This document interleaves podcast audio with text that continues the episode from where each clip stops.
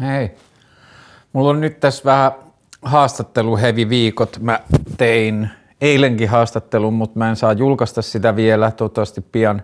Ja sit mä teen huomenna haastattelun ja sit mulla on ehkä ensi viikolla haastattelu, bla bla bla, mulla oli viime viikolla. Niin sit mä ajattelin, että mä teen yhden vlogin väliin, mm, kun niillekin ystävänsä on. Öö, Länsirintamalta ei oikein mitään uutta muuta kuin että lehdet puihin, joka on fucking nice. Et näistä ikkunoista pystyy nyt tarkkailemaan ja on useampi puu, jotka tekee eri järjestyksessä eri värisiä lehtiä. Ja sit mä kävin viime viikon loppuna tuolla Roihuvuoren, onko se Hanami, eli siis kirsikan, kukkafesti, kirsikan puu kukkafestivaali. Oli kyllä enemmän ihmisiä kuin kirsikan kukkiin, mutta kaunista, kaunista, kaunista. Öö, muuta. Ihana kun on lämmintä ja voi lähteä ovesta miettimättä kuinka paljon laittaa vaatetta päälle.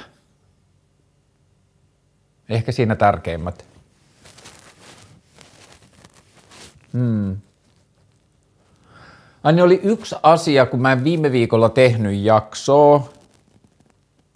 Ja siitä olisi ehkä varmaan kysytty, niin kuin katsojani tuntien, niin tästä aiheesta olisi kysytty, mutta nyt sitten kun sit itse asiasta kerkesi tulla jo puolitoista viikkoa tai jotain, niin sitten tähän kysymyspatteristoon ei tullut kysymystä siitä niin liittyen Marjan, Marjan Abdulkarimiin ja Timo Soiniin, kun Marjan on ollut siinä Ylen Jälkiviisaat ohjelmassa ja sitten Yle oli yksi kaksi ilmoittanut, että he on hankkineet Timo Soinin siihen samaan ohjelmaan ja sitten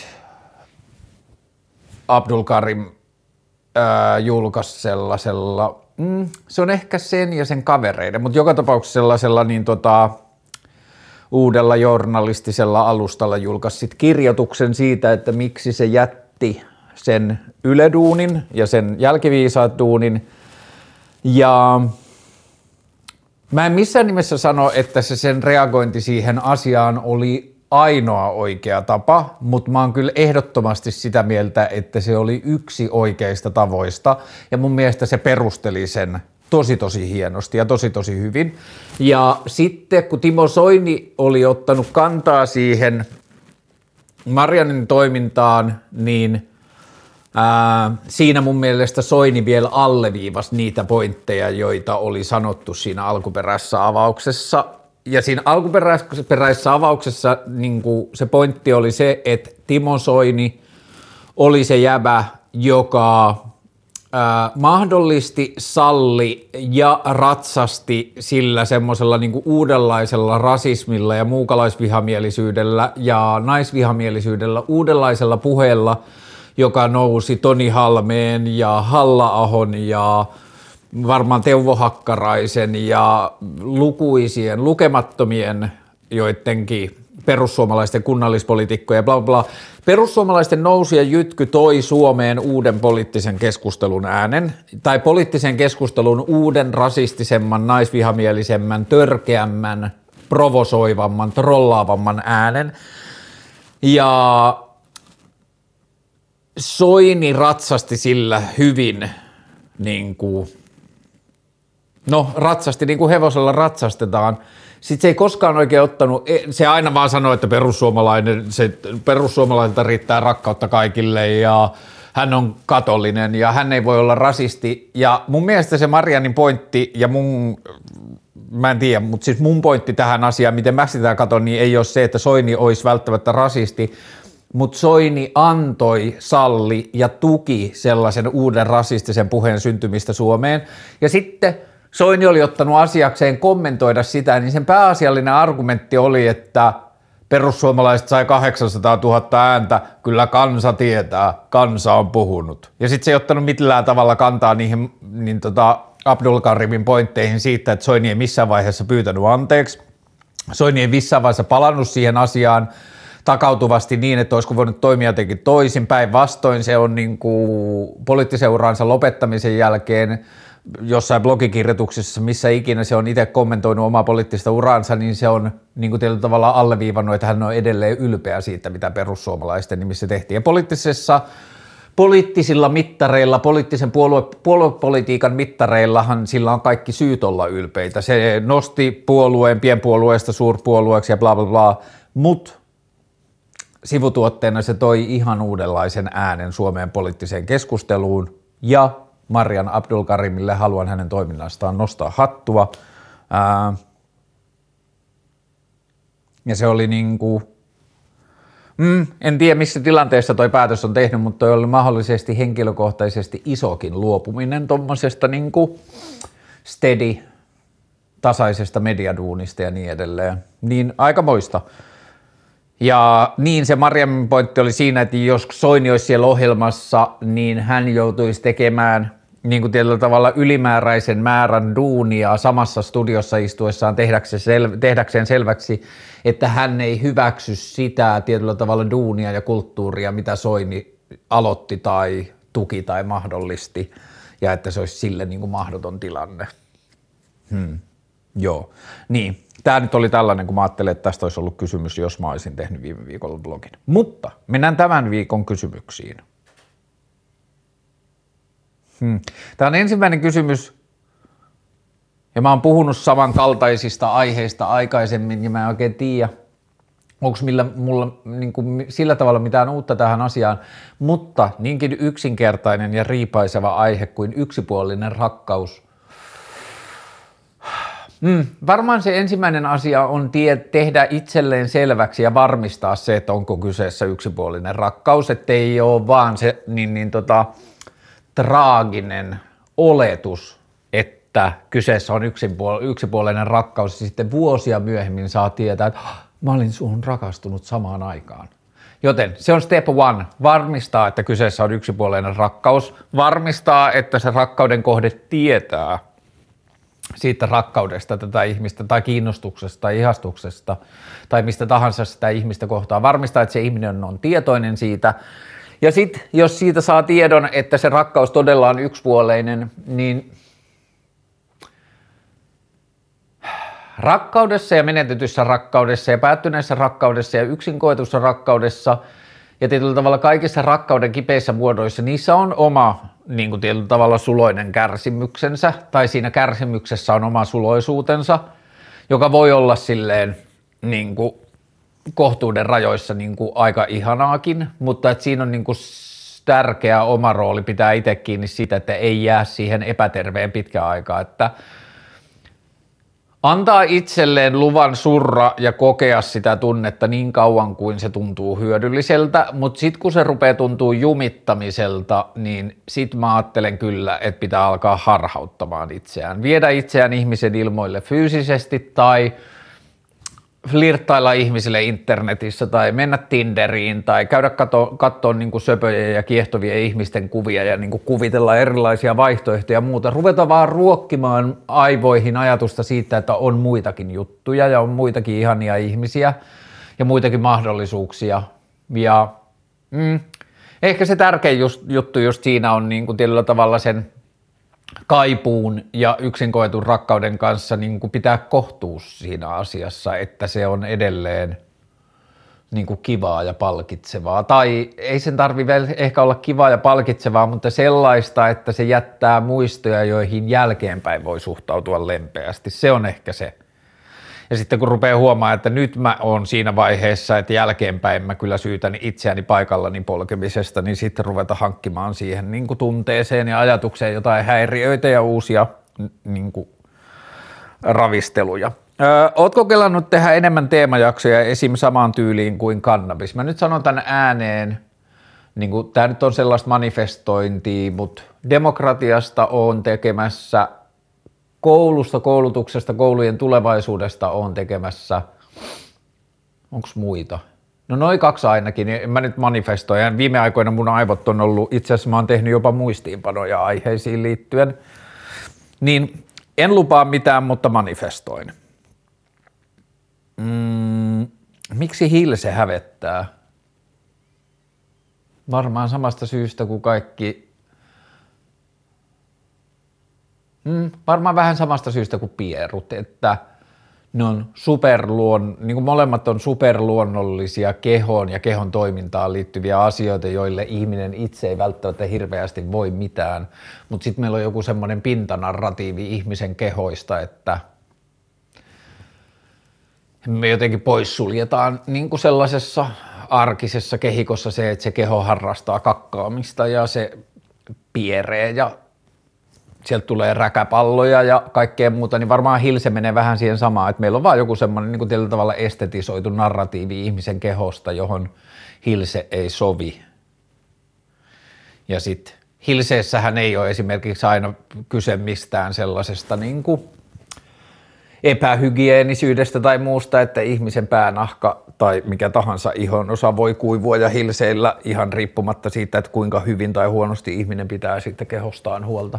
Tähän liittyen muuten, mä, olin, mm, mä harmikseni poistin sen, koska mä jotenkin tuomitsin sen niin yksiselitteisesti trolliksi, mutta no kyllä mä ehkä luulen, että itsestään selvästi se oli trolli, mutta mulle tuli Instagram, tai keskusteluohjelmalle tuli viime viikolla tai toissa viikolla Instagram-seuraaja, jolla ei ollut yhtään kuvaa, yhtään seuraajaa, ja sitten se seurasi kahta tiliä, keskusteluohjelmaa ja sitten sellaista niin, niin tota, P O K-tyttöjen kirjapiiriä, ja mä ajattelin, että tämä tyyppi on perustanut tämän tilin vaan trollatakseen niin kuin sekä keskusteluohjelmaa että tätä kirjapiiriä tai jotain, en tiedä, mutta että joka tapauksessa se oli lähettänyt mulle viestin, että hei, että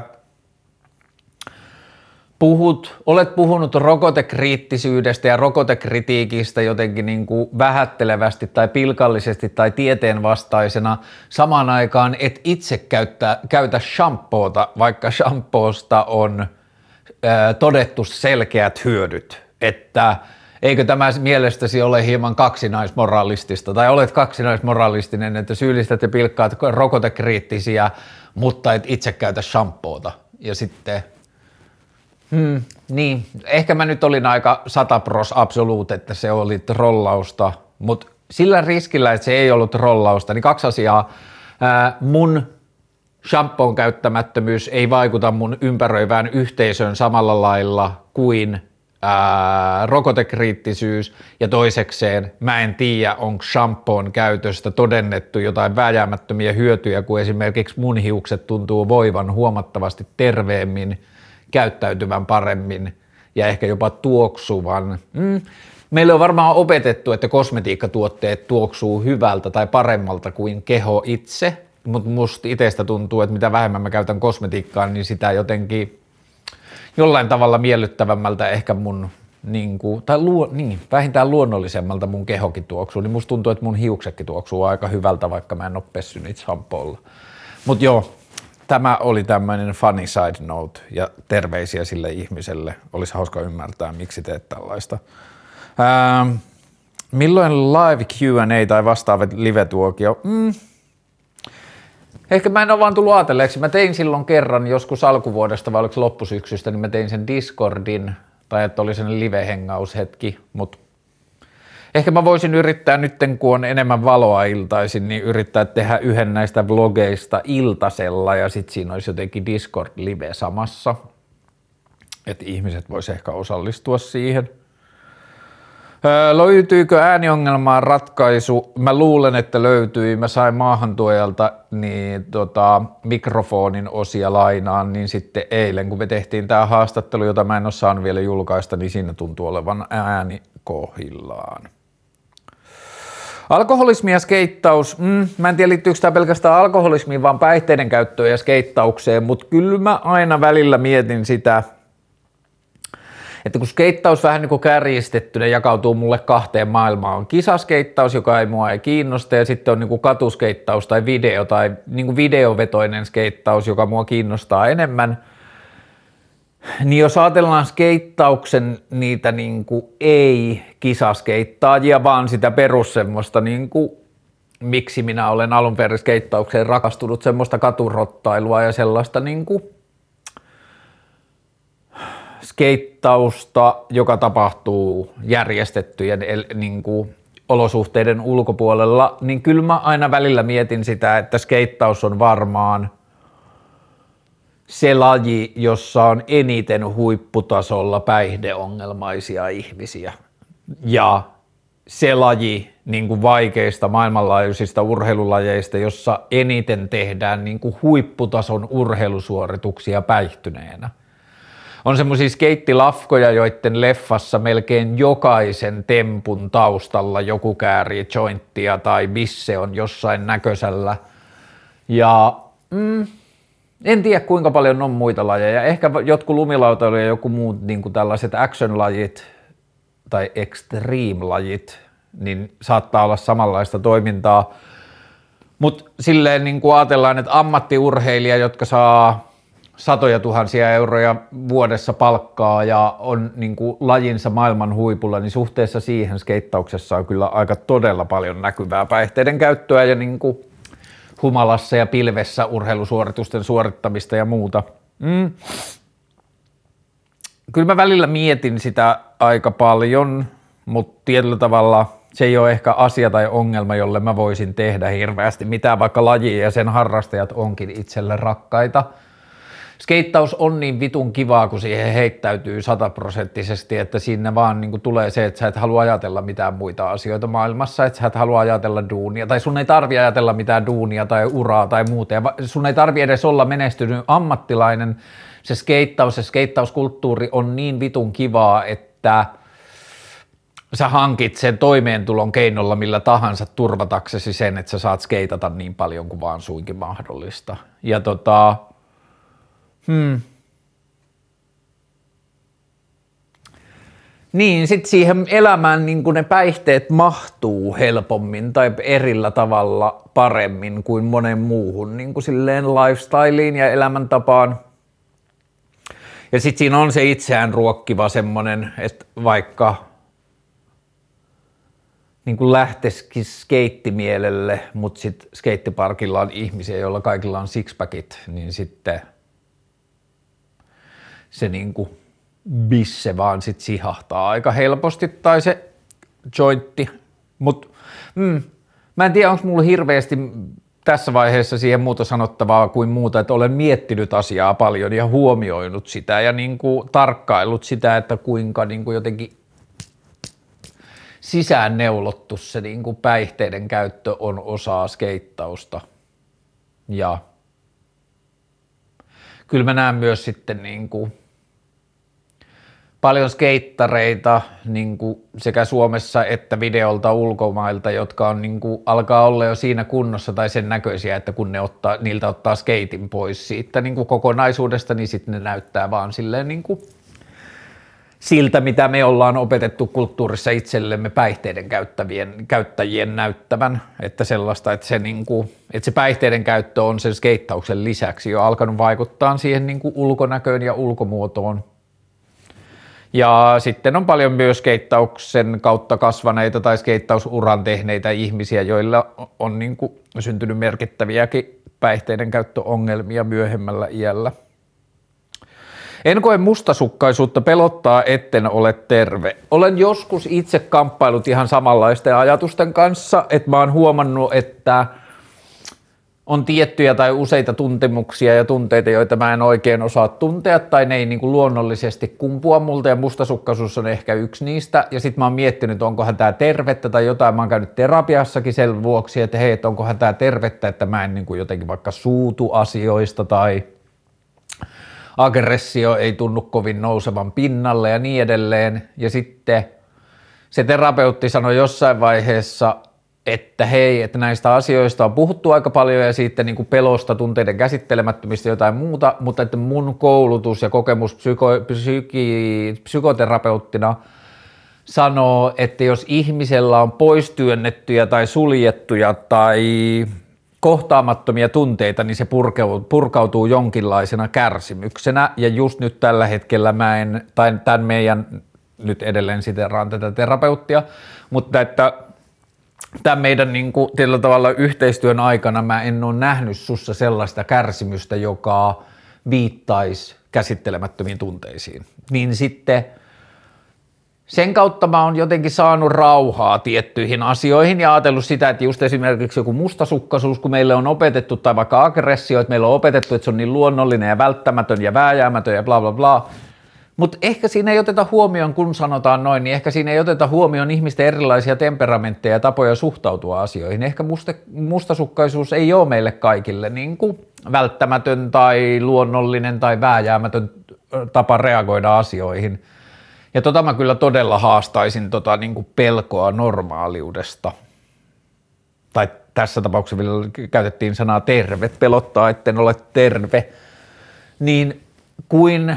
Mieluummin kuin tuomita omaa terveyttään jonkun tunteen puuttumisen kautta tai toimintatavan puuttumisen kautta, niin mieluummin ehkä analyys, analysoisi ja tekisi johtopäätöksiä niin, niin siitä niin kuin mahdollisesti tulevien niin kuin heijastevaikutusten tai heijastetunteiden kautta, että tuntuuko siltä, että mieli tai keho tai minuus suhtautuu epäterveesti siihen, että sitä mustasukkaisuutta ei ole.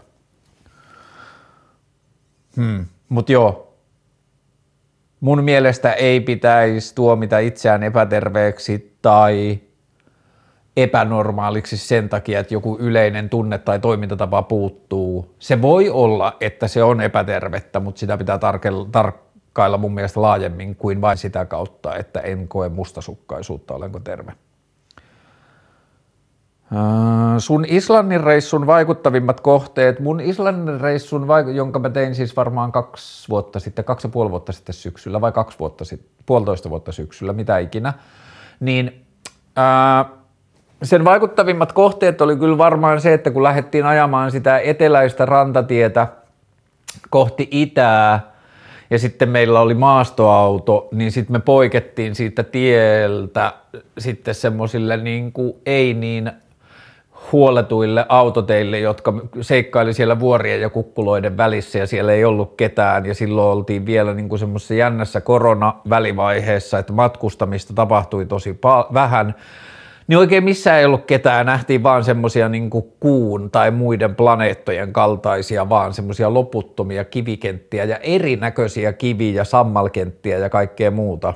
Niin se oli, mä en osaa sanoa ehkä nimeltä mitään vaikuttavinta kohdetta, mutta että se koko eteläisen rantatien yläpuolella oleva sisämaa ja siellä olevat pienet tiet, niin se oli kyllä todella vaikuttavaa.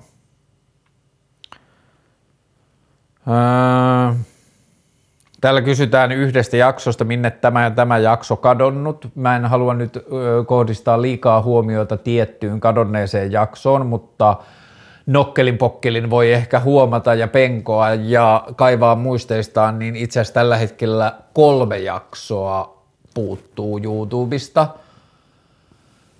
Ja se johtuu siitä, että ne vieraat on erilaisista syistä ottaneet yhteyttä, että hei, että niin tota, että mun oma syy, suhde siihen sen aikaiseen minuun, kun mä oon tehnyt sen haastattelun, on muuttunut tai tällä hetkellä elämässä mä haluan, että mun nimellä googlatessa löytyy jotain muita asioita kuin sellaisia, joissa mä puhun itsestäni tai elämästäni bla bla bla, niin sieltä on kolme jaksoa puhu, poistettu. Ja niihin syy on siis se, että ne vieraat on itse pyytäneet niiden poistamista ja niihin sy- ne syyt on ollut joka jakson kohdalla erilaisia ja henkilökohtaisia ja eri, niin kuin, heidän henkilökohtainen asiansa. Mutta joo, se on mun periaate niin kuin ollut kyllä tässä, että jos joku haluaa, että jakso poistetaan, niin alta viisi minuuttia, niin se on poistettu. Ää...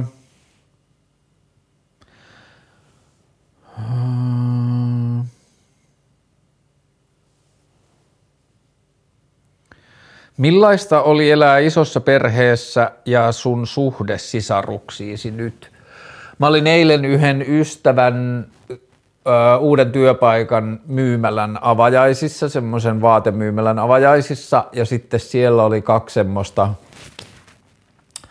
tosi flyta ja freshia somalipoikaa ja sitten mä kysyin, että saanko mä ottaa niistä kuvan ja sitten mä otin kuvan niistä ja sitten me jäätiin juttelemaan ja sitten selvisi, että ne oli somalipoikia ja niille selvisi, että mä oon lestadiolainen ja sitten me ruvettiin naureskelemaan ja fiilistelemaan sitä, että, niinku, että se on aina sellainen, niinku, että somaleilla ja lestadiolaisilla on semmoinen niinku secret pact, kun molemmat keskimäärin tulee yli seitsemän tai kahdeksan lapsisista perheistä ja sitten me vaan jotenkin puhuttiin siitä niinku suurperhekokemuksesta ja suurperheessä kasvamisesta ja muusta, mutta niin jakamisesta ja siitä niin kuin jostain jäätelöpaketeista, että jäätelöpakettia jaetaan kahdeksaan osaan tai jotain sellaista. Mutta tota,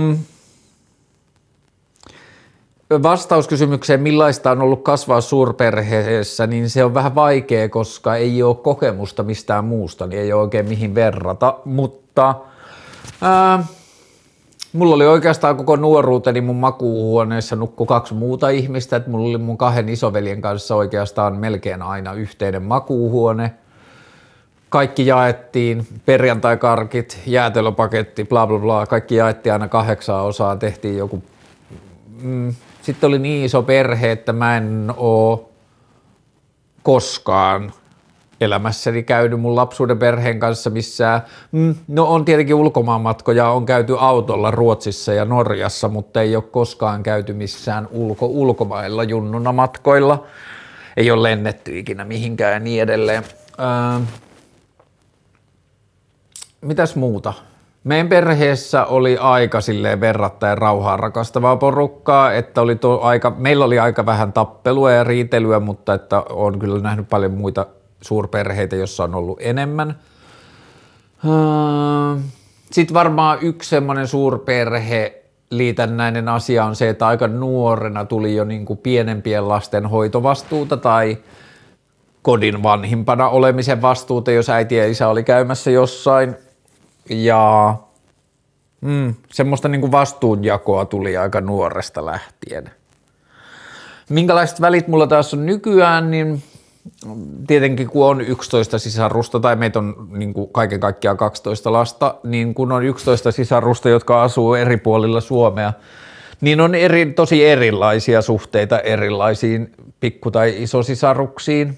Joidenkin kanssa tiiviimmät, joiden, joidenkin kanssa etäisemmät, mutta kaikkien kanssa silti henkisesti mun mielestä läheiset ja saumattomat ja mm, hyvä puheyhteys ja niin edelleen. Ja sitten meidän perheellä on verrattain aktiivinen perhe WhatsApp-ryhmä.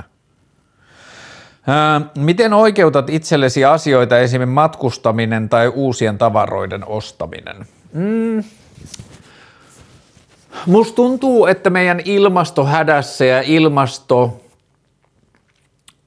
semmosessa niinku krii, mm, ilmastotiedostamisen kasvamisessa niin on tarpeellisellakin tavalla samalla lailla kuin antirasismissa tai feminismissä tai monessa muussa asiassa, jossa me vähän niinku havahdutaan, että me ollaan menty pitkään päin metsää ja toimittu väärin ja tuhoisasti ja haitallisesti ja meidän täytyy korjata käytöstämme ja toimintaamme, niin monissa tällaisissa asioissa, kun korjausliike alkaa, niin tapahtuu tietyllä tavalla heiluriliikettä,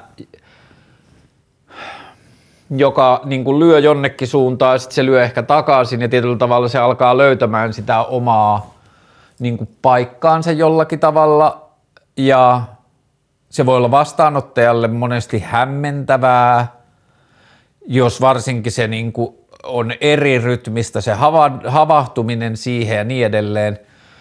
Ää, mitä tulee niin kuin vaikka kuluttamiseen ja matkustamiseen, mitä tässä mainittiin, niin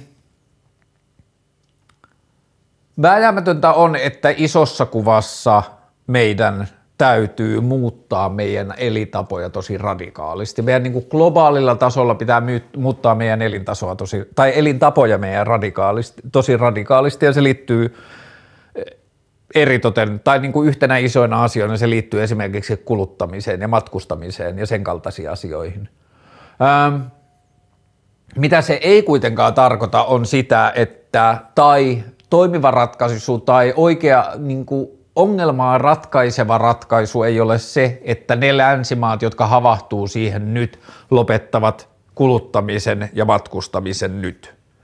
Et mä en usko, että muutos tapahtuu yksittäisten ihmisten, niin paljon kuin sitä poliittisessa keskustelussa ja yhteiskunnallisessa keskustelussa laitetaankin yksittäisten kuluttajien harteille, niin mä en usko, että se on se tapa, miten maailma muuttuu. Miten meidän maailma muuttuu riittävästi liittyen esimerkiksi ilmastonmuutokseen on se, että me kyseenalaistetaan kilpailuyhteiskunta, me kyseenalaistetaan markkinatalous ja me kyseenalaistetaan nykyiset demokratiamallit. Ilman noita mä en usko, että me tehdään riittäviä muutoksia. Ilman noita me tietyllä tavalla hyväosaiset länsimaiset päädytään vaan kyttäämään toisiamme ja pilkkaamaan ja moittimaan toisiamme niistä kulutusvalinnoista, joka ei kuitenkaan loppujen lopuksi muuta niitä isoja rakenteita, joista kulutuksen tavat syntyy. Uh, that being said, miten mä selitän omaa kuluttamistani ja, tai matkustamistani, tai oliko tämä oikeuttaminen, miten oikeutan? Uh, No ensinnäkin varmaan sillä, että mä olen ihminen. Ö, ihmisenä, kaupunkilaisihmisenä olemiseen liittyy erilaisia niin kuin kuluttamisen ja matkustamisen muotoja. Ö, kuluttamiseen liittyy lisäksi aika paljon se, että mä kulutan ison ison osan kaikesta, mitä mä ostan, niin mä kulutan käytettyjä asioita, kamerot ja vaatteet ja huonekalut ja mitä ikinä, niin kuin ison osan asioista, joita mä oon ostanut viimeisen vajaan kymmenen vuoden aikana. Suurin osa asioista, joita mä oon ostanut vajaan kymmenen vuoden aikana, on ollut käytettyjä asioita. Se on yksi asia, jolla mä oikeutan. Yksi asia, jolla mä oon myös oikeuttanut jonkun verran jotain kuluttamista, niin on ollut se, että mä oon ollut täysin, että mulla on ollut pitkiä jaksoja, kun mä oon ollut täysin varaton ja talousongelmissa, niin mä en oo ostanut tai kuluttanut yhtään mitään, niin sitten tietyllä tavalla mun kuluttaminen on jakautunut pidemmälle jakso, tai että se on niin kuin voi niin kuin ajatuksena, että se on jakautunut pidemmälle jaksolle, että on ollut jakso, jolloin mä en ole kuluttanut mitään, sitten on ollut jakso, jolloin mä oon kuluttanut enemmän, niin sitten kun sen jakaa sille koko pidemmälle jaksolle, niin se kulutus on ollut niin kuin, you get the point. Ähm.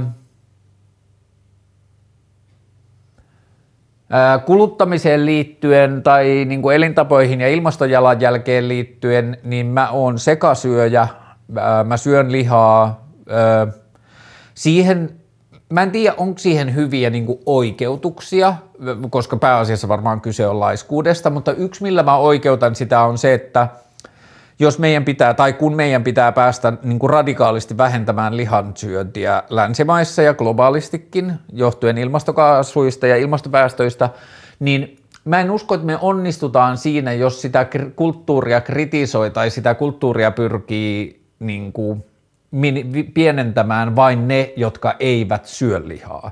Että jos, jos lihansyöntiin halutaan niin kuin saada aikaiseksi isoja muutoksia, niin sen muutoksen puolella pitää olla myös lihansyöjiä. Et se ei niin kuin, mä en usko, että se voi tapahtua vain ulkopuolelta. Ja matkustaminen. Hmm. Uh, niin, en mä tiedä kuinka paljon. Mä, mä oon tehnyt työmatkoja jonkun verran.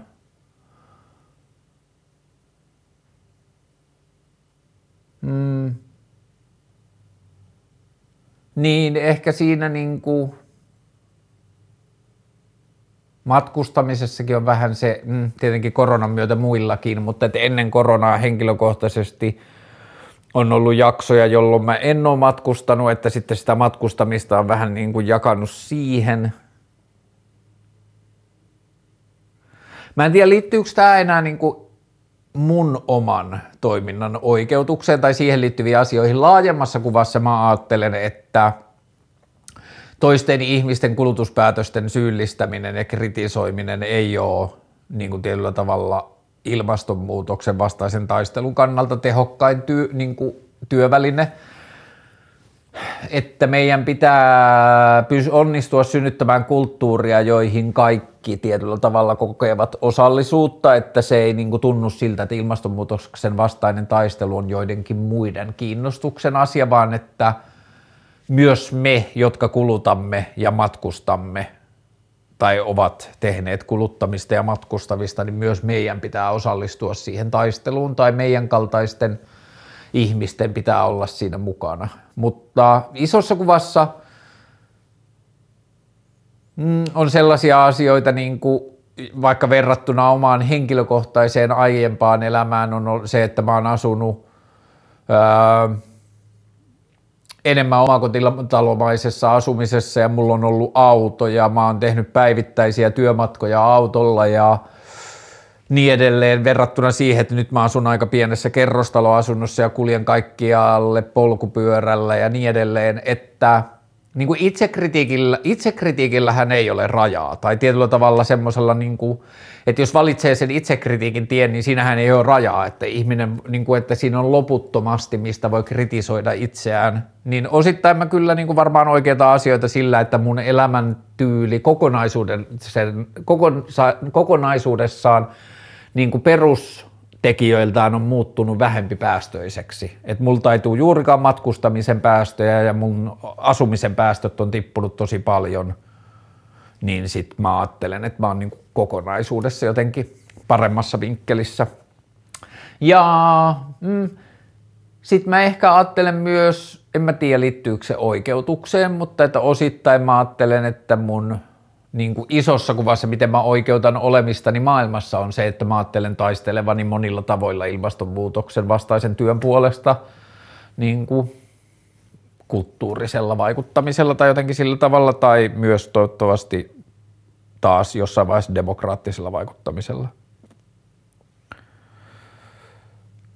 Miten aloittaa rakentamaan oman näköinen elämä nuorena? Mä olin tällä viikolla partiolaisten haastattelussa, kun niillä on kesällä se partiolaisten jättileiri ja sitten niiden partiolaisten joku katselmus, kats, katsomusryhmä. Ihmisiä, jotka te, tuottaa asioita partiolaisten elämänkatsomukseen liittyen, niin sitten ne oli tekemässä sellaista lyhykäisyä. Niin kuin viidentoista minuutin jaksoista koostuvaa podcast-sarjaa erilaisista, niin kuin erilaisilta vähän vanhemmilta ihmisiltä jotakin terveisiä, elämänkatsomuksellisia terveisiä partiolaisille, niin sitten ne pyysi mua puhumaan niin kuin oman polun etsimisestä ja oman polun löytämisestä, niin mm, vastauksena kysymykseen mene partioleirille, niin saat sen sieltä. Mutta lyhykäisyydessään se, ehkä se mun ajatuksen ydin oli se, ja jonka mä oon sanonut lukuisia kertoja näissä vlogeissa myös, että ei pidä olettaa, että joku niistä maailman tai vanhempien tai koulujen tai yhteiskunnan tarjoamista poluista olisi oma. Että joo, me voidaan kyllä onnistua sovittamaan itsemme niihin tarjolla oleviin polkuihin, mutta mä uskon, että aika harvassa on ne ihmiset, joille se joku tarjottu polku on oikeasti suoraan oman näköinen. Niin se on niinku tärkeä ajatus sisäistää, että ne polut, joita maailma tarjoaa ja joissa tietyllä tavalla onnistuminen ja menestyminen ja ympäristön tyytyväisyys on helpommin nähtävissä, niin mitä luultavimmin ne ei ole omia polkuja. Niin kuin semmoisella syvällä tasolla. Niistä voi löytyä omia polkuja, mutta lähtökohtaisesti mä luulen, että ihminen on monimutkaisempi kuin joku tarjottu polku.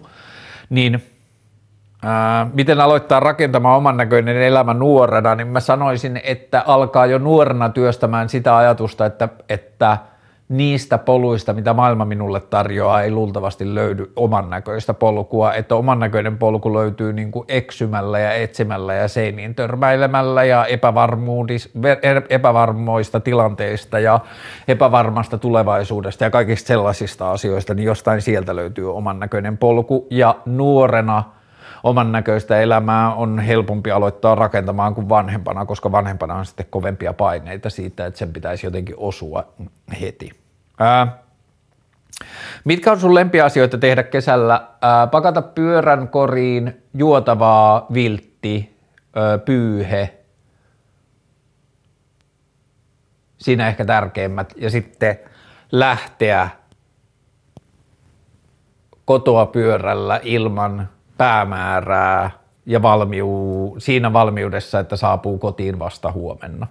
Ja sitten vaan lähteä seikkailemaan ja lähteä pyöräilemään puistojen läpi ja rantojen läpi ja tietyllä tavalla pyöriä vaan ympäri kaupunkia ja tsäkällä törmätä tuttuihin tai puolituttuihin ja jäädä hengaamaan ja ajautua sosiaalisiin tilanteisiin, joita ei olisi voinut suunnitella ja ihmisten koteihin, joita ei olisi ikinä soittanut, että voiko tulla kylään ja niin edelleen. Niin kuin maksimoida sattuma. Kaulatatuointi. Hmm. En mä tiedä, onko mulla mitään vahvaa mielipidettä kaulatatuoinnista. En oo, ei ole näköpiirissä, että ottaisin kaulatatuointia, mutta hmm. kyllä mä yksi päivä vitsailin taas kaulatatuointitekstillä, että tatuoisi kaulaan kaulatatuointi tai neck tattoo, ei kun suomeksi, mutta joo, en ole ottamassa kaulatatuointia, öö, joskus ihan hauskoi. Öö. Missä näet itsesi vuosien, toisin sanoen pitkän ajan päässä? Mitä odotat tulevaisuudelta? Ehkä mun tämänhetkinen, jos mun pitäisi nimetä niin kuin mun suurin henkilökohtainen kriisi tai ahdistuksen aihe tai epävarmuus tai kysymys tai lainausmerkeissä hätä, niin ehkä suurin sellainen tällä hetkellä mun elämässä on se, että mä en näe tällä hetkellä, hetkellä itseäni missään tulevaisuudessa. Että mä en tiedä, mitä mä haluan tehdä, mä en tiedä, mitä mun pitää tehdä, mulla on joku kaksikymmentäviisi vuotta työelämää vielä jäljellä, mä en tiedä, mihin suuntaan mun pitäisi mennä, minkälaisia asioita. Niistä asioista, joita maailma mulle tarjoaa jotenkin menestyksen ja onnistumisen askeleena, niin mä en saa itseäni kiinnostumaan niistä ja mä en saa itseäni kiinnostumaan niin kuin menestyksekkäästä tai rahakkaasta työelämästä tai vaurastumisesta tai sen eteen työskentelemisestä tai jostain sellaisista. Ja sitten pääasiassa asiat, joita mä keksin tai löydän, niin ne on about mahdottomia tai tosi vaikeita. Ja sit mä en ole vielä ehkä löytänyt niitä ensimmäisiä askeleita, joita pitkin ruveta kulkemaan niitä vaikeita tai mahdottomia polkuja. Mut joo, mä täytin just neljäkymmentä ja se on ehkä niinku se mun nelikymppisyyden ydin tällä hetkellä, että mulla ei ole harmaantakaan aavistusta, mitä mun loppuelämä on.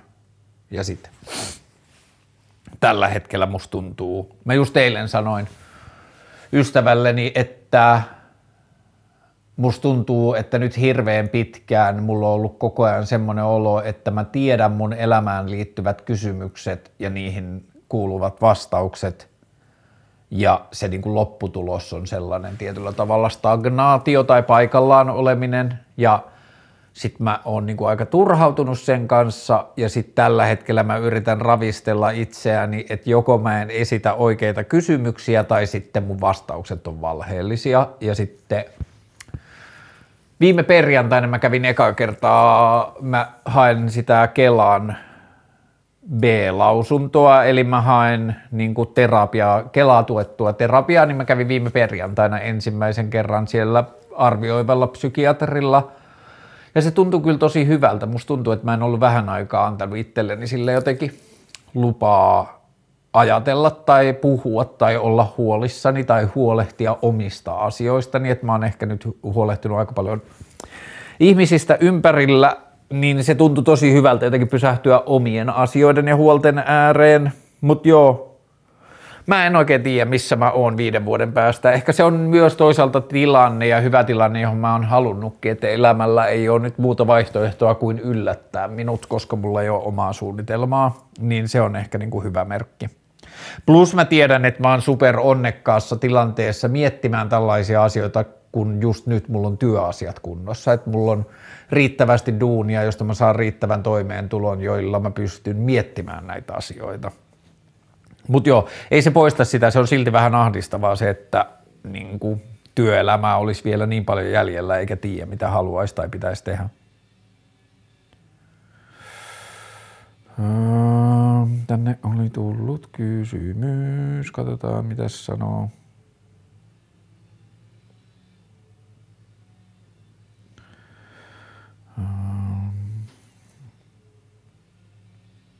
Missäs ne menee?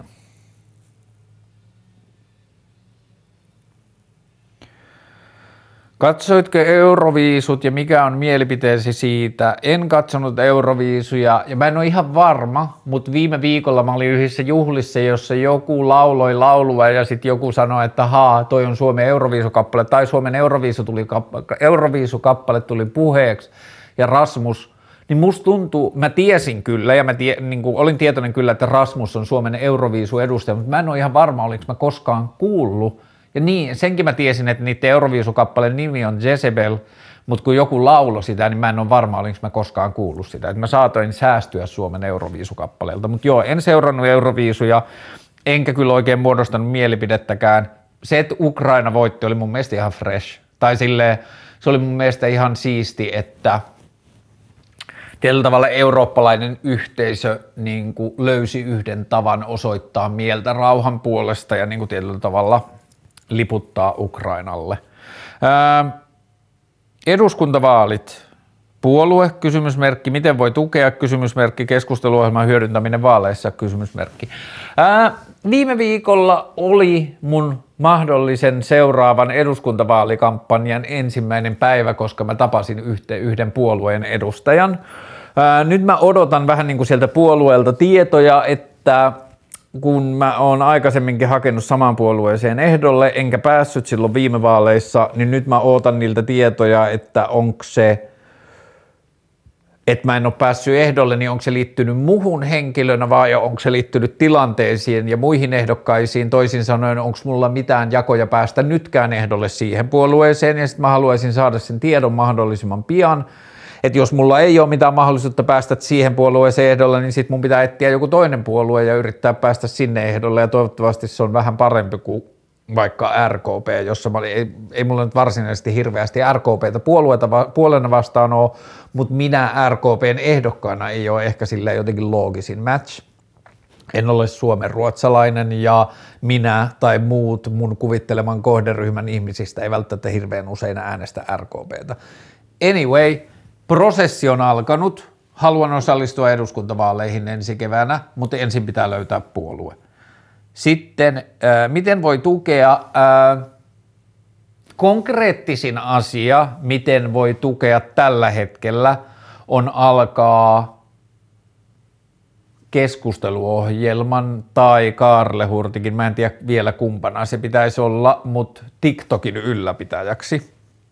Mä haluaisin tehdä ison osan mun keskust- tuosta eduskuntavaalikampanjasta asioilla, jotka mä olen tehnyt jo ennen kuin eduskuntavaalikampanja on alkanut. Toisin sanoen näistä vlogeista ja haastatteluista ja kaikesta tästä niin kuin sadoista tunneista kamaa, mitä mä oon tehnyt tänne YouTubeen tai tehnyt näitä keskusteluohjelmajuttuja, niin mä haluaisin, että mun poliittiset ajatukset ja poliittiset avaukset löytyisi tosi paljon sieltä ja sitten alkaisi leikkaa niistä vaan lyhyitä klippejä, one-linereita ja bla bla bla, kaikkea tyhmää ja tekee niin kuin TikTokia.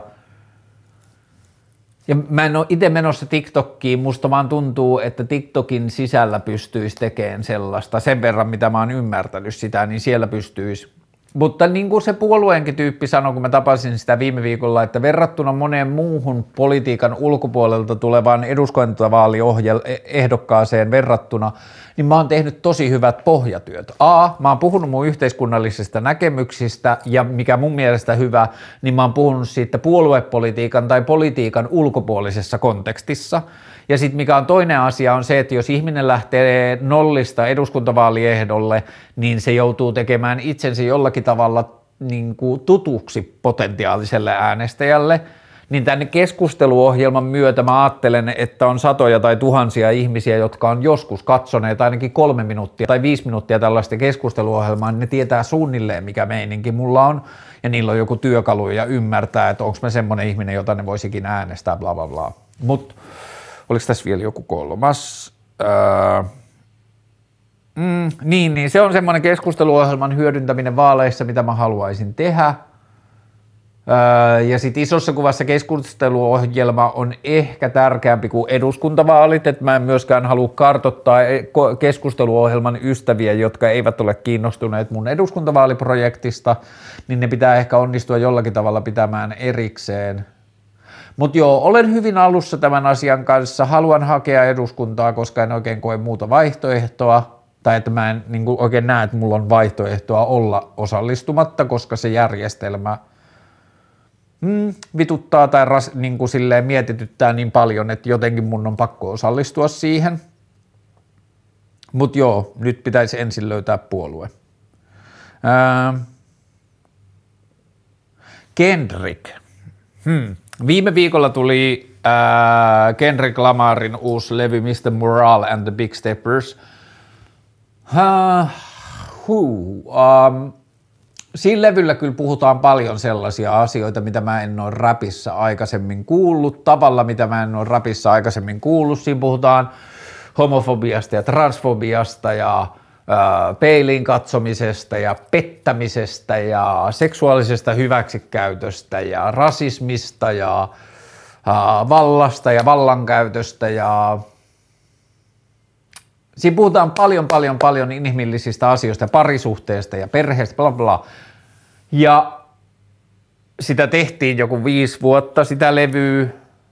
Siinä on himmeitä tuotannollisia vai, niin kuin valintoja ja tuotannollisia juttuja.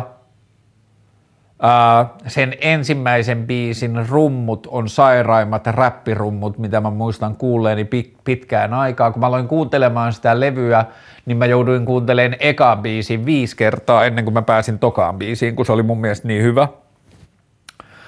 Sitten seuraavana päivänä siitä, kun se oli tullut, niin mä edelleen kuuntelin ja luuppasin sitä levyä ja sitten illalla mä laitoin YouTuben päälle ja yksi YouTubessa on pino sellaisia niin kuin amerikkalaisia junnuja, jotka kuuntelee räppiä tai vanhaa rockia tai jotain, joka tapauksessa reagoi musiikkiin ensimmäistä kertaa tällaisia reaktiovideoita, niin yksi sellainen jäbä, jota mä oon seurannut pitkään niin kuin erilaisten reaktiovideoiden kautta, niin se niin kuin, just kun mä satuin olemaan YouTubessa, niin se aloitti YouTube-liven, jossa se alkoi kuuntelemaan sitä Kendrick-albumia levy, biisi biisiltä ja kommentoimaan sitä tai reagoimaan.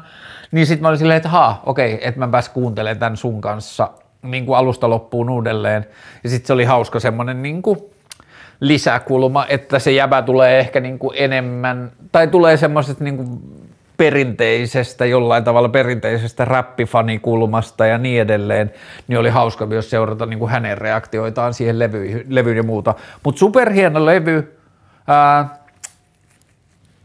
Varmaan monella tavalla enemmän taidetta kuin popmusiikkia ja vaatii niin kuin aikaa. Siinä on superhieno parisuhde, niin kuin sellainen parisuuden riitakappale, jossa tietyllä tavalla tyttö ja poika tappelee kaikkien tyttöjen ja poikien puolesta tai miesten ja naisten puolesta. Ähm, joo, upea levy, vahva suositus, antakaa sille aikaa, lukekaa lyrikoiden kanssa ja kaikkea. Ähm, NATO. NATO mulla ei ole oikeastaan nytkään, kun me ollaan laitettu hakemus sisään ja kaikkea, niin mulla ei ole edelleenkään vahvaa mielipidettä NATOsta. Jotenkin mä oon vaan väistänyt se asia, että se ei ole, it's not my issue, koska mulla ei ole siihen, niin kuin fuck it, multa ei ole edes, mä en ole edes asunut, osunut Galluppiin, niin mä en ole voinut vaikuttaa sillä tavalla julkiseen mielipiteeseen niin kuin sitä kautta, mutta se ehkä mua kiinnostaa on se, että sen jälkeen kun tehtiin päätös, että NATOon mennään, niin kuinka vähän puhuttiin siitä, mitä Venäjä ja Putin tarkoittivat, kun ne sanoivat aikaisemmin, että jos Suomi liittyy NATOon, niin siitä tulee olemaan seurauksia. Niin kuinka vähän keskusteltiin siitä, mitä ne seuraukset mahdollisesti on tai olisivat ja millaista toimintaa me odotetaan Venäjältä, niin siitä on mun mielestä puhuttu aika vähän suhteessa siihen NATO-hakemukseen ja niin edelleen. Mutta ehkä hakemuksen jälkeen Venäjä on vähän lieventänyt kannanottojaan, mutta edelleenkin mun mielestä siinä ollaan vähän tietämättömyyden äärellä. Miten päästään irti vihasta ja katkeruudesta, kun on tullut petetyksi? Tää on vähän, ei vähän, vaan paljon yksinkertaistamista, mutta tässä on silti vinha totuus. Katkeruus on sitä, että juo myrkkyä ja olettaa toisen ihmisen kuolevan. Se on musta ensimmäinen asia, mikä pitää sisäistää. Toinen ihminen petti sua ja kun sä koet siitä vihaa ja katkeruutta, niin ainoa, joka kärsii, olet sinä. Se on, se ei poista niitä vihan ja katkeruuden tunteita, mutta sen tiedostaminen olisi tärkeää, että se, toinen, niin kuin, että se ei millään tavalla hyvitä tai tee sitä tilannetta paremmaksi, että sä koet sitä vihaa ja katkeruutta, että on tietyllä tavalla on edullista sinulle itsellesi pyrkiä tietoisesti eroon niistä vihasta ja katkeruudesta. Se on niin kuin ensimmäinen asia ja viha ja katkeruus on tunteita, jotka kumpuaa syvältä sisältä, niitä ei voi määrätä ja niitä ei voi käskeä, mutta on hyvä silti olla se tiedostava taso, joka tietää, että näistä on, minulle, on minun etuni mukaista päästä näistä eroon.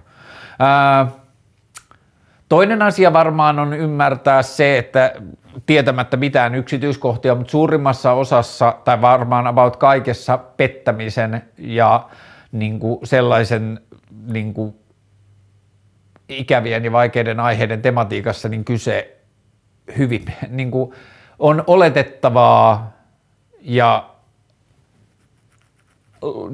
on oletettavaa, että sillä ei ole mitään tekemistä sinun kanssa. Pettäminen valehtelu ja sellainen niin kuin epäreilu toiminta toista ihmistä kohtaan lähtee yleensä sen toimijan tai lähtee suuremmassa osassa sen toimijan omista sisäisistä ongelmista.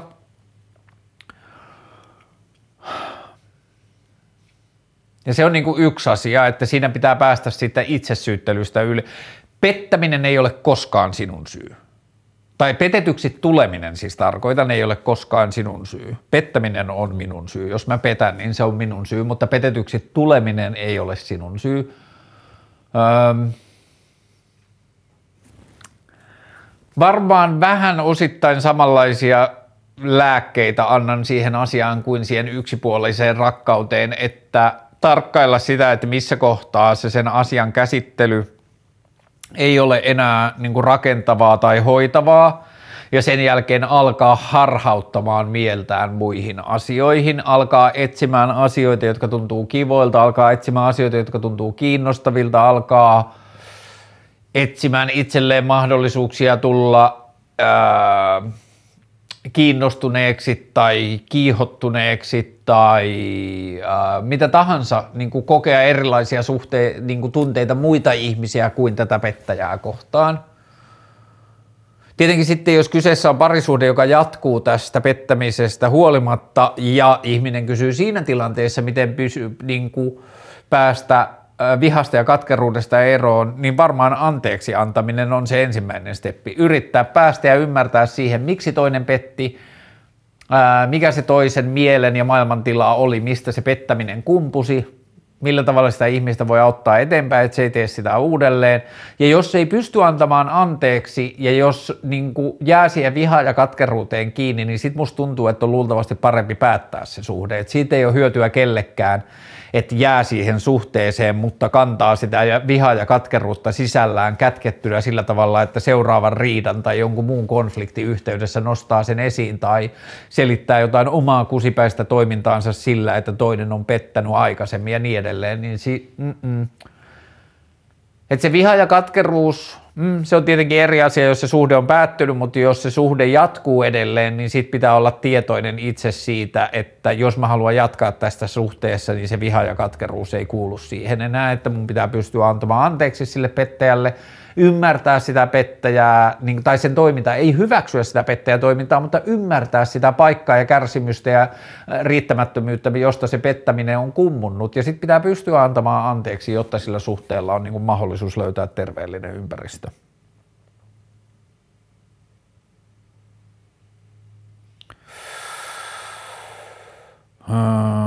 Miten toimia, kun ystävyyssuhde tuntuu vaikealta eriävien maailmankatsomusten takia? Ää, jos se tuntuu liian vaikealta, niin varmaan kauniisti päättää se ihmissuhde, niin kuin puhua asiat halki ja sanoa, että hei, että meidän maailmankuvissa on niin paljon eroavaisuuksia tai joku tietty asia, mikä se onkaan, että meidän maailmankuvissa on niin iso niin kuin tällä tavalla railo tai näkemysero, että a, mun on hankala olla niin kuin salliva, hyväksyvä tai ei tuomitseva sun niin kuin lähellä tai musta tuntuu, että me ajaudutaan liian usein tämän saman konfliktin käsittelyyn, koska meidän maailmankuva tässä asiassa on niin erilainen tai mä koen sun maailmankuvan tuhoisana tai vihamielisenä tai satuttavana tai jotain.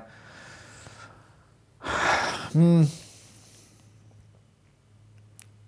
Kyllähän tämäkin on niin kuin rehellisyysasia. Miten toimia, kun ystävyyssuhde tuntuu vaikealta eriävien maailmankatsomusten takia?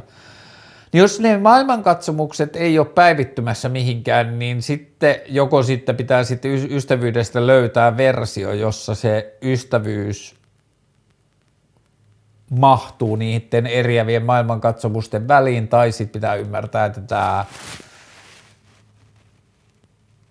että olemme ehkä molemmat parempia ystäviä joillekin toisille, kenen kanssa nämä maailmankatsomukset ei ole niin ristiriidassa. Mutta joo, keskustelu, avoimuus ja sen niin kuin asian esiin tuominen on varmaan se ensimmäinen steppi.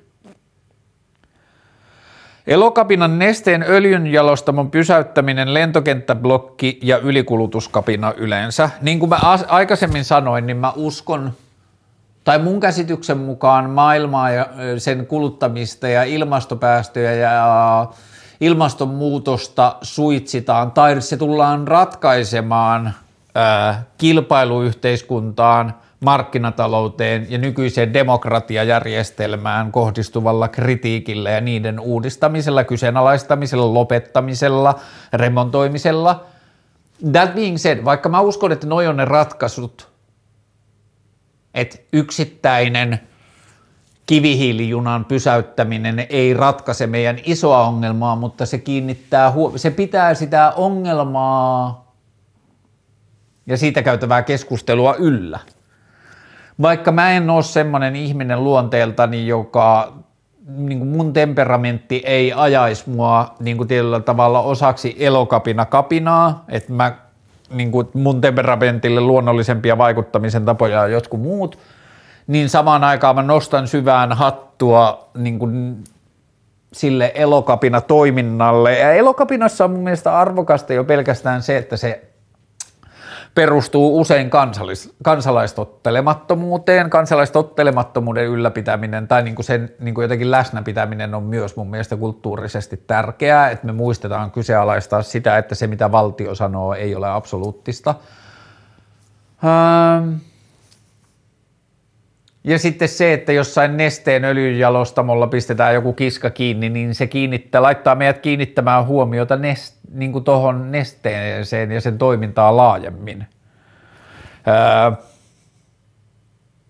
et tietyllä tavalla, että jos ei kukaan mene Nesteen öljy, koskaan ei mennä Nesteen öljynjalostamolle tai Nesteen pääkonttorin seinälle laittamaan banderollia tai jotain, niin sitten me saatetaan julkisu, julkisessa keskustelussa unohtaa se, että Neste on muutakin kuin vain bruttokansantuotetta kasvattava monikansallinen yhtiö ja Suomen ylpeys. Et siihen liittyy paljon niin kuin, vaikeita ongelmia. Mutta Neste on myös hyvä esimerkki siinä, että niin kauan kun me mitataan maailmaa taloudellisella kehityksellä, niin niin kauan Neste on poliittiselle päättäjälle ja poliittiselle keskustelulle niin kuin, ihana asia Suomessa. Et silloin meidän mittarit ei vaan ota huomioon sitä, että Neste käyttää palmuöljyä tai tekee muita perseisiä asioita, niin sen takia on tärkeää, että siihen kiinnitetään huomiota. Öö, onko sulla broidi, joka harrastaa parkouria? Pitkätukkainen nuorempi versio nähty Vallilassa. Öö, mulla on kyllä broideja, mutta ainakaan kukaan niistä ei ole myöntänyt harrastavansa parkouria. Öö, Niistä, jotka asuu Helsingissä, mä tiedän, että kumpikaan ei harrasta par... Mm, tää ei, mä uskalla väittää, että tää ei ole mun broidi, tää on joku parkouria harrastava ihminen, jossa on ollut jotain samannäköistä. Mertsin julkaisu, ollaan ihan loppumetreillä. Mä luulen, että ehkä jo ensi viikolla julkaistaan. Verkkosivu on suunnilleen valmis. Paidoista on painettu koemallit. Mä ootan tällä hetkellä viimeistä ihmistä, kenen, kanssa mä ku- kenen päällä mä kuvaan paitaa, mutta sen mä saan tehtyä viikonloppuna ja sit mun pitää siirtää vaan se verkkokauppa, verkkokauppa mun omalle palvelimelle. Mut joo, olemme tosi lähellä. Olemme tosi lähellä Mertsin julkaisua. Tämänhetkinen elämän soundtrack, jos pitää valita vain yksi levy. Öö, onks... Hmm. En mä tiedä. Ehkä tällä hetkellä ei ole mun oman elämän soundtrackia. Just nyt ei ole mitään levyä, jota mä kuuntelisin tosi paljon. Hmm. Joo, ei mulla ole, just nyt t- mulla ei ole tähän vastausta. Hmm.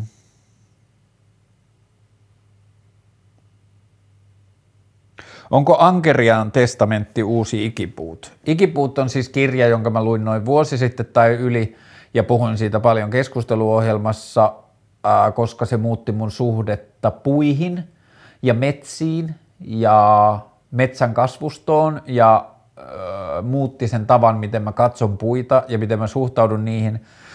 Äh, Ankeriaan testamentti taas on sellainen, muistaakseni Ruotsista tullut kirja, joka kertoo Ankeriaasta eläimenä ja sen historiasta ja sen paikasta maailmassa ja kaikkea muuta.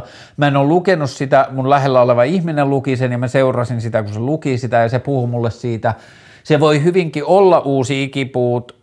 Ehkä näin ulkopuolelta, kun mä oon lukenut toisia ja mä en ole lukenut toista, niin Ikipuut ei puhu yhdestä puusta, vaan se puhuu kaikista puista ja metsistä ja puista käsitteenä ja sitten tietenkin muista asioista. niin käsittääkseni Ankeriaan testamentti ei sillä vaikka puhuttaisi yhdestä eläimestä, vaan niin siinä varmasti saadaan puhuttua koko eläinkunnasta ja elämänkäsitteestä ja kaikesta muusta tosi paljon, ja siinä kerrotaan ihmeellisiä asioita ankerioiden historiasta ja kaikesta. Mm, saattaa hyvinkin olla uusi Ikipuut, mä en ole vaan lukenut sitä. Mutta sitten Ikipuissa on mun mielestä selkeästi se, että ikipuu muuttaa sun, Ikipuut muuttaa sun suhdetta koko niin kuin puu-käsitteeseen. Niin, ja sitten mä ajattelen vielä, että me ollaan arjessa enemmän tekemisissä puiden kuin ankeriaiden kanssa, niin siksi mä ajattelen, että se ikipuiden impakti on ehkä isompi. Politiikka euroviisuissa, saako sitä olla? Totta kai saa, tai miksei saisi. Mm. Mm. Mitä tehdä, jos tuntuu, että on turtunut kaikkeen, niin sanotusti dead inside but highly functional?